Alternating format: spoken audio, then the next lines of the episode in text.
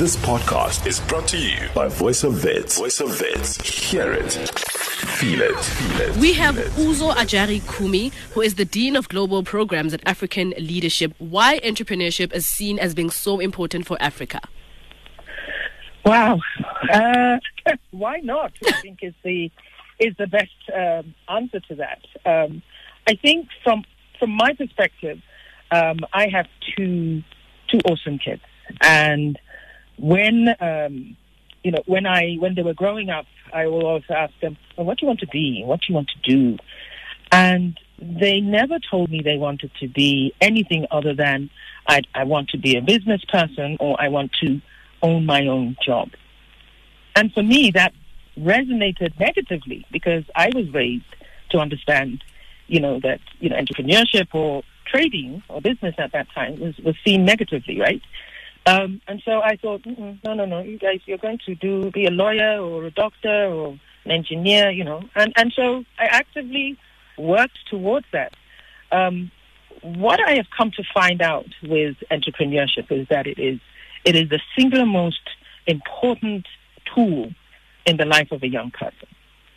It creates the opportunity for young people to to to be creative, to to figure out solutions to needs, to create a sense of value not just for themselves but for whatever society and community that they are in.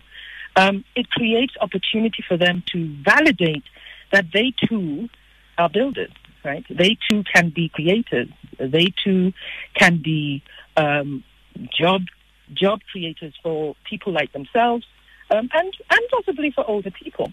Um, and so we live in a in a in a society now where um, innovation is is crucial, and the only way that I think one can begin to understand what what that means at a deeper level of sustainability is through entrepreneurship.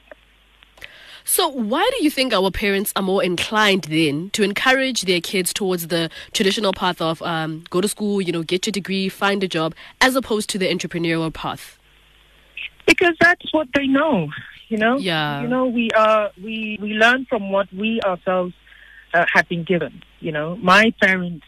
I'm a first generation graduate in my family, and my parents did what they thought was best right? Um, I'm Nigerian. Um, you know, colonial times. You know, when uh, when during that period, it was recognized that if you wanted to go to, you know, to be somebody, you had to go to school. Your uh, education was the key, and then when you get into education, the world is your oyster.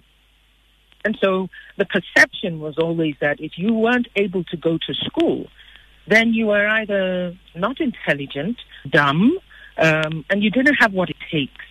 And so parents, like myself, have learned that, you know, there is this linear path. You know, you go to school, then you get a job, then you get married, then you have babies. You know, that is the linear path. Um, and so when we are in a, a society now where many of those traditions and beliefs that were held so sacredly by our parents um, no longer seem to be as important. We have become destabilized. You know, um, you know, it's in our time that you heard gap year. Uh, Gap year? What do you mean gap? No, no, no. You here is the line. This is the you follow it. Your sister did this. Your brother did this. Your auntie and your this is the path to follow. Um, and so, um, as parents, we find ourselves in a state of anxiety because the world has presented a different perspective. Our children have seen it. Many of us don't recognize, um, you know, the, the world of technology as our children do. They are more savvy than we are. They have new language that we sometimes, you know, you can sit and listen to your child all day and only hear is and was because of the language savviness, the, the slang, and the different way in which they communicate. Um, and so there, we are anxious. Parents are, are more and more anxious to um, to to make uh, a world that they feel their children will be happy in, to make a world where their children will not have to experience the hardships um, and, in quote, suffering uh, that they went through. Um, and I think that's a fallacy. You know, I think we are creating emotionally, you know, uh, we're creating children who are not as resilient as ourselves uh, because we're constantly trying to recreate or create a world that just isn't there for them. And just anymore. on that note, how can yeah. children convince their parents that their idea is worth supporting or investing in? Oh, that is a fantastic question. Thank you for answering that. I think I'll give you a story. So my child, like I told you, I was very much on that path to linearship. You know, just go get a job and everything will be all right.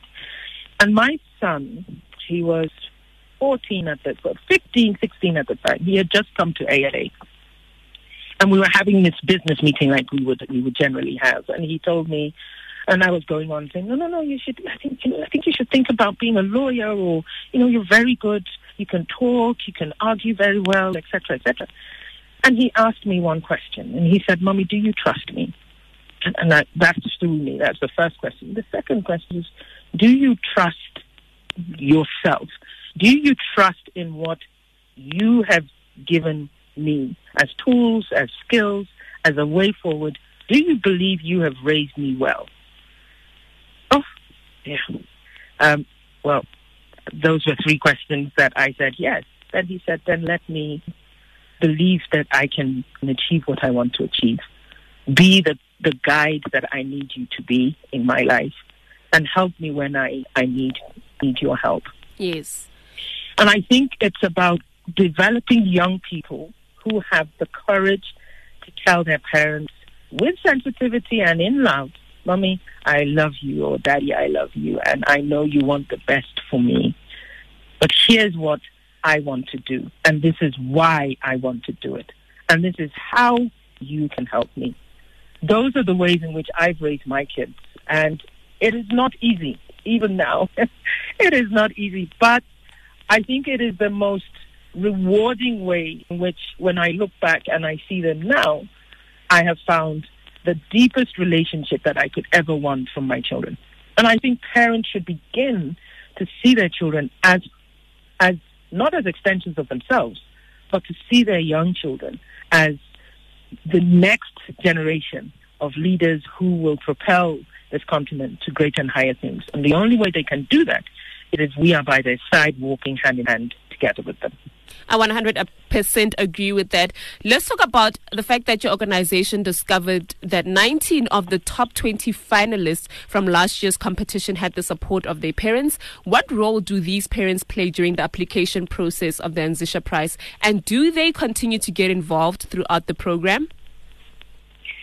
Yeah, I, I, I think um, I, I think our parents are, are, the greatest influences um, in their children's lives. And I believe that when we are absolutely certain, and even when we're not, because this is our child and because they have demonstrated a level of um, commitment and passion to what it is that they are um, they're seeking, and we can see the resilience and the the the, uh, the you know the the need for them to feel like oh you know what this is what we want to do. I think that galvanizes parents to do their very best. So I know um, within the context of um, Anzisha, we have had parents invest in their children's business. We've had them seek out through their networks opportunities for their children. Um, and I think what has happened is you then see more meaningful relationships, parents and their children, about their child's business. I think there's also the opportunity, particularly for a, a parent who might be like me, that isn't an entrepreneur to learn what that means and to begin to maybe imbibe some of the tools, um, whether it's around um, understanding, you know, business in, it, in its true sense, whether it's identifying, oh, this is this person's mission, or this is this person's solution to this need. You know, understanding the tech terminology um, and understanding the process a child goes through um, is a is a refreshing um, opportunity for parents. And many of our parents at um, Anzisha um, and in ALA are learning, you know, or rather relearning um, that as a as an important skill uh, for their child's development relationships. All right, and just before we let you go, Uzo, do you really think that if parents play this role effectively, young people can create this many jobs by 2030? I have no shadow of a doubt. Absolutely. Remember, we we they are our children. Mm. and uh, what is even more important is we forget that. We forget that we we our ultimate goal for for for for any parent is to make sure that their child is successful. Now, the question for us as parents is, what does that success look like? You know, should Yeah. it be a representation of myself? Absolutely not. Every parent wants their child to be better than they are. Um, and so for me, you know, um, and every ch- uh, parent out there, we will do what it takes. We will do what we have to do to make sure that happens. And I have no doubt that young people of today will be the generation that breaks the stronghold of um, and create a world that is more meaningful for themselves and for everybody else in it. I could not agree with you more on that, Uzo. I'm actually going to let my parents read this article as well, so I think that they can be inspired and actually contribute um, to any of our ideas that we have. You know, thank you so much, Uzo, for having this conversation with us.